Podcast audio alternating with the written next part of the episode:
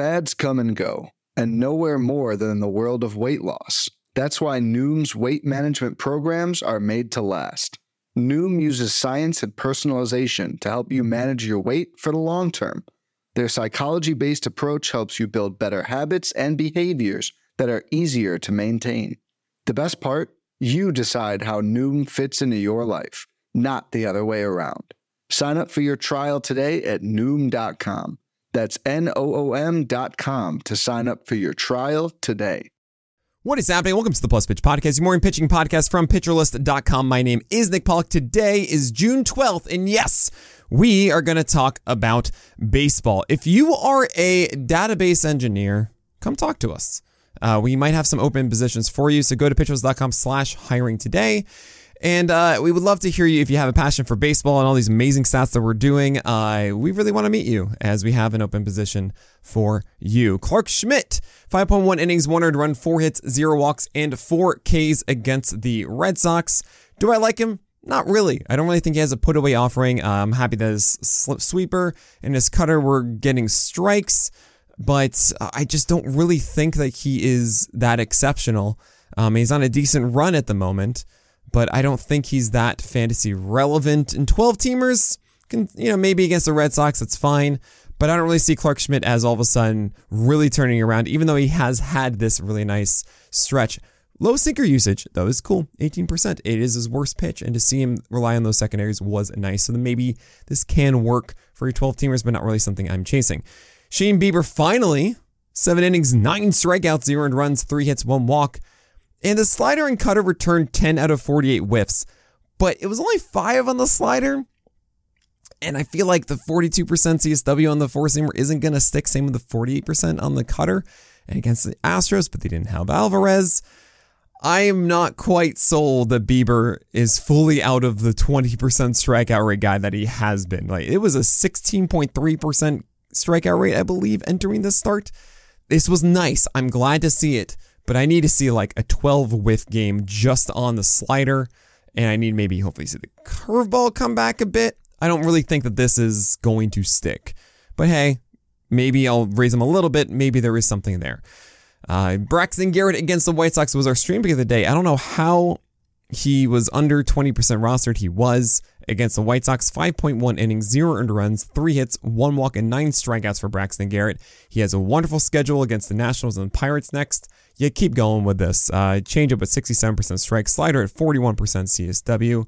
You'd love to see it. Really, he's killing it.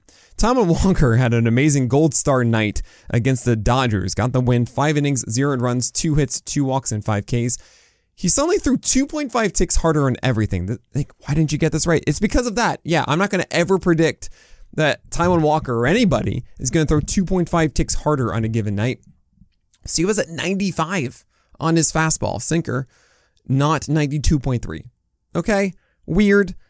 And yet it the splitter returned 26% CSW across 46% usage. Like I just this is not it, but hey, maybe that velocity sticks around. Maybe he fixed something. I don't know. I, I really don't think that Taijuan Walker is that good, but we'll see. Uh, the the Tigers went to pretty much a bullpen game with Joey Wentz going 4.1 innings of two earned runs, and we don't really care. Uh, John Brebbia led his Giants bullpen game. No one cared there. Um, we had a couple of them today. Uh, Mitch Keller did really well against the Mets. Seven strikeouts in seven innings, one earned run, two hits, two walks. Now gets the Brewers and Marlins. You should feel really good about that. We got to talk about Blake Snell here. Uh, 40% CSW, 17 whiffs in side of Coors. This was not Rocky Road. This was in Coors. Seven innings, one earned run, three hits, zero walks, 12 strikeouts. Blake Snell's not back. What? Yeah, he's not back. I'm sorry. Um, I know it's a King Cole. I know it's 17 whiffs. So for me, and I, I've watched a lot of Blake Snell over the years. What makes him so good is when he's able to throw four seamers inside the zone at a high rate and then he's also able to get his curveball and slider over the zone inside the zone as well. A 45% zone rate on the four seamer isn't so bad. We've seen like 30% before, but it's not like 50, 55% up to 60 really, as we're supposed to see. And 67% CSW with a 50% swing strike rate on the curveball is not really it. Only a 22% zone rate. The Rockies were chasing it. I'm glad to see that, but I don't really think that's sustainable. Now the changeup was still good, um, but it's not. It's not the Blake Snell that I feel like, oh no no, he's figured out again how to get his four seamer up in the upper half of the zone, and then be able to properly do like cutters, sorry, curveball sliders, changeups underneath it. Like do the Blake Snell blueprint. He's not doing it. It's not quite there. So I'm really happy this worked. Um, he gets a raise next. I think it might be a regression, uh, but I really hope to be wrong. Obviously, you have to like pick up Blake Snell and hope that this is actually something sustainable, but I just don't. I don't think so. Um, Lucas Giolito against the Marlins. Seven innings, one earned run, six hits, one walk, and eight strikeouts, 12 whiffs, 32% CSW. Great to see it. The velocity dropped, though, back down to 92, not 94, but he spotted pitches really well. I mean, like that was that was really good. He took advantage of the Marlins. I think you're fine against the Mariners next season. We're in this purgatory a little bit. Well, Lucas Giolito still is. He's not that ace, but maybe that's just who he is. Maybe he's just a Holly, and that's cool. Caleb Ferguson led this bullpen game for the Giants, and who cares? Brayan Bello against the Yankees, seven innings, two earned runs, three hits, two walks, and three strikeouts. It was fine. He had a decent changeup and slider. Um, low low sinkers a lot here. He's actually doing really well with those, and that's cool. I wish I saw more from changeups and sliders here. That actually got me excited, but it's fine. He gets the Yankees again. Could be fine if he doesn't have those sinkers. Sorry, those secondaries improving. Maybe Bello does struggle there, but it's fine. Maybe Judge is back by then, so might be a little bit different. Dinelson Lamet went against Blake Snell in Coors. Five innings, two runs, six hits, three walks, and five Ks. Better than expected? Eh, not really. I just, no, you're not doing that. He's not the old Dinelson Lamet. He did have a better slider, but it's like 94 and change, not like 97 that he used to have. JP Sears against the Brewers came through for those that streamed him. Five innings, got the win. Two earned runs, six hits, zero walks, five Ks. It's fine. Um, he's not really getting the overwhelming amount of whiffs, though. Just four here and that makes me kind of concerned against the Phillies next. Trevor Williams against the Braves, no thank you, don't care. He had really nice pitch separation, 13 whiffs, 27% CSW to go for the win. Five innings, two earned runs, seven hits, one walk, six Ks. You just can't buy into this for Trevor Williams. If it's a decent matchup, maybe next time, maybe, but I can't do it. Uh, Carlos Carrasco against the Pirates. 4.2 innings, two earned runs, six hits, three walks, and just one strikeout. How am I supposed to butter my bread with this? The velocity was there at 93, but the secondaries just weren't. And if you picked him up for this, it's a double bubble as you're like, wait, why did I do this? Shane McClanahan, ace is going to ace with 20 whiffs. You love to see it. Gallows pull. He is the front runner for the Cy Young, and honestly, I don't think he loses it. Uh, Kyle Gibson, Adam Wainwright, Hunter Greene, Griffin Canning, Freddie Peralta, so many others. Zac Gallen, what's going on? We're going to talk about all those in today and tomorrow starters after this break. When it comes to weight management, we tend to put our focus on what we eat, but Noom's approach puts the focus on why we eat, and that's a game changer. Noom uses science and personalization so you can manage your weight for the long term. Their psychology based approach helps you build better habits and behaviors that are easier to maintain. And they help you understand the science behind your eating choices and why you have those cravings. Noom's personalized courses are easy to follow and will help grow your confidence with tools you can put into practice on day one. The best part? You decide how Noom fits into your life, not the other way around. And based on a sample of 4,272 Noomers, 98% say Noom helps change their habits and behaviors for good. Try Noom today and see the results for yourself. Sign up for your trial today at Noom.com. That's N O O M.com to sign up for your trial today. Kyle Gibson did well against the Royals. Fine. We don't really know what to expect from him. We move on. Uh, Adam Wainwright, you don't want to do it. Hunter Greene had a ton of strikeouts, has one of the better fastballs in the game, and had a near 500 BABIP. That's why it was five innings, 5.1 innings of 300 runs, but nine strikeouts.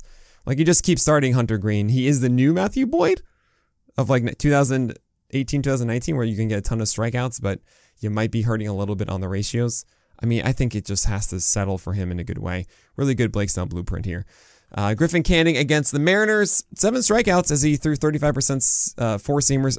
I mean, look, that's 65% secondaries. I normally say I want to see like 75% secondaries, but he gets a good matchup next time against the Royals, and I kind of like Griffin Canning for that. He's in a good place. Mike Mayers uh, was followed or followed uh, Carlos Hernandez for five innings, four runs. We don't want to go with that. Freddie Peralta kind of disappointing. I mean, it was a one whip against Oakland and five strikeouts with four runs. And it's kind of weird because he got he got four seamer whiffs and he got a good CSW on a slider. But it's three out of 11 curveball strikes. He just labored a little more than you want him to, and that's it. I guess the Pirates next, you're just going to start him there. Louie Varland is finally going to get a good matchup against the Tigers. I know, wasn't good against the, against the Jays, wasn't good against the Rays. Doesn't matter. Forget all of that. He has a really good four seamer. He gets uh he has a solid cutter for a number two pitch. He gets the Tigers. You're gonna go for it. Good stuff. Zac Gallen, I'm drinking on my Gallen Gals mug today. Went against the Tigers because I'm trying to send good vibes his way. 5.2 innings, five earned runs, 10 hits, two walks, five Ks. 1.5 ticks down on the four seamer and curve, and yet he earned 17 whiffs. So that's kind of weird. He got beat on the lower half of the zone on, and it, those pitches generally should allow hits, but eh, kind of singled out. I don't know. I'm not going to overreact to the velocity going down. I think it comes back up next time. Bryce Elder, it was a Vargas rule, and maybe it's coming to a screeching halt as he had just one strikeout in 5.1 innings with five earned runs, eight hits, and one walk, but it was regression that we expected, but it came back harshly, or more harsh than he, I guess, deserves. But uh, it's Rocky Road next. I think you just kind of go one more and see if this really was just a Vargas rule, which it kind of is, but I feel like that's still worth it because he's a Toby right? It's Rocky Road. Just don't be starting him against really good teams. Brandon Bielak against the Guardians didn't come through with his changeup, and that's it. It's just how the cookie crumbles. Um, you don't really want to be starting Bielak too often. He could make it worse work against the Reds. The Reds are actually kind of good on the road.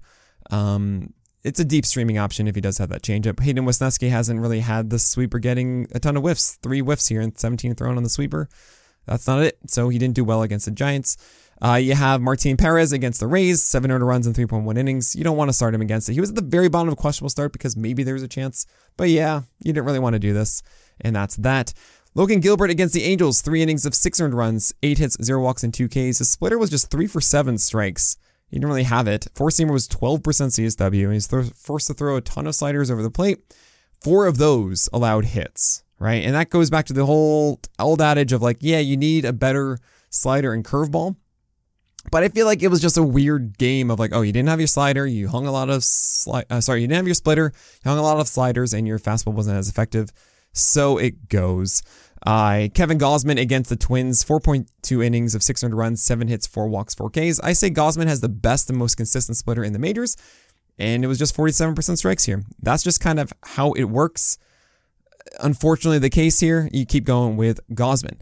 Looking forward to today and tomorrow's streamers. We don't have too many today. We've got James Paxton, Logan Webb, Zach Eflin, Bryce Miller, Jesus Luzardo um, are in that auto start tier. You love to see all of this. It feels good. There's no reason you shouldn't be doing any of it. All of them are good matchups. Charlie Morton against Detroit isn't the probable start because you just don't really know what you're going to get from Morton, but you're going to start him here. Questionable starts here, there is none. I'm not going to just add someone in the questionable start tier just for the sake of having someone in the questionable start tier. There's no one here. And which is kind of interesting, by the way, because we get like this this blue, brown, uh, pink uh, selection because we have Luke Weaver as the um, as the do not start tier streamer. So you get a flag that I kind of agree with here, which is awesome. Uh, but anyway, uh, do not start tier Luke Weaver against the Royals. Yeah, you don't want to do that. But maybe if you're in dire need of a stream on Monday, Luke Weaver could have his cutter away and his changeup or cutter glove side and change up uh, arm side, but I don't want to do it. Dane Dunning against the Angels, he's not that good, and the Angels are good. Matthew Liberatore is going not Jack Flaherty. Jack Flaherty is going tomorrow. He goes against the uh, the Giants. I think Matthew Liberatore isn't doing enough, and also had decreased velocity last time. Uh, Zack Greinke against the Reds. Who knows what's going to happen? Connor Seabold has been kind of better than expected, but yeah, no, not. I don't want to do it against the Red Sox. James Kaprielian, if he throws enough fastball strikes, four seam strikes, and sliders, maybe he does well against the Rays, but no thanks. Tyler Anderson has like what a 13% strikeout rate. We're not going to do that one. Tommy Henry against the Phillies. Yeah, no, thank you. Matt Strahm is going today, not Dylan Covey. I mean, I don't know what's going on there. I don't care. Sorry, Matt Strahm. I wish you really developed as a uh, starting pitcher, but it's not there. And the Tigers bullpen against Atlanta don't want to touch that. Spencer Strider, looking at tomorrow, is leading the way uh, with Corbin Burnes, Max Scherzer, George Kirby, Pablo Lopez, Zack Wheeler, Joe Musgrove, Chris Bassitt, Hunter Brown, and Jon Gray. You know this.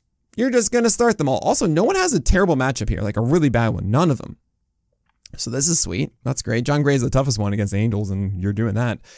Luis Severino goes against the Mets. He's had decreased velocity, and it's a little scary, but he's on the IL. There's no injury, apparently. So fine. Probable start tier. There you are at the top of it. Tony Gonsolin against the White Sox. Sure, that should be fine. I know he had regression last time, but the White Sox aren't too scary. Um, you have Alex Cobb against the Cardinals. He had his splitter last time. That should be okay. Same with Jack Flaherty against the Giants. He's been trending upward. It has been two steps forward, one step back, but this should be okay. Tanner Bibee is has the toughest matchup here against the Padres, which is why he's underneath them. And also, he really hasn't had the ceiling of his arsenal realized for a little bit. So I have him near the bottom of this. While there's also Edward Cabrera against the Mariners, who left his last game with a blister. So we don't know how long this is going to go. And hopefully, he has his fastballs four strikes. In the questionable start tier, I don't like any of this. Sometimes I do like some questionable start ones and some sneaky plays here and there. I would not be chasing any of this. Uh, Jameson Taillon against the Pirates is the stream pick of the day. Maybe that does work. He could go five plus innings now, and Jameson Taillon has enough stuff to make that work. And hopefully the, the balls find gloves. Lance Lynn is a complete cherry bomb against the Dodgers. I don't want to do it, but I get that there is a chance that he goes like eight strikeouts in quality start stuff here.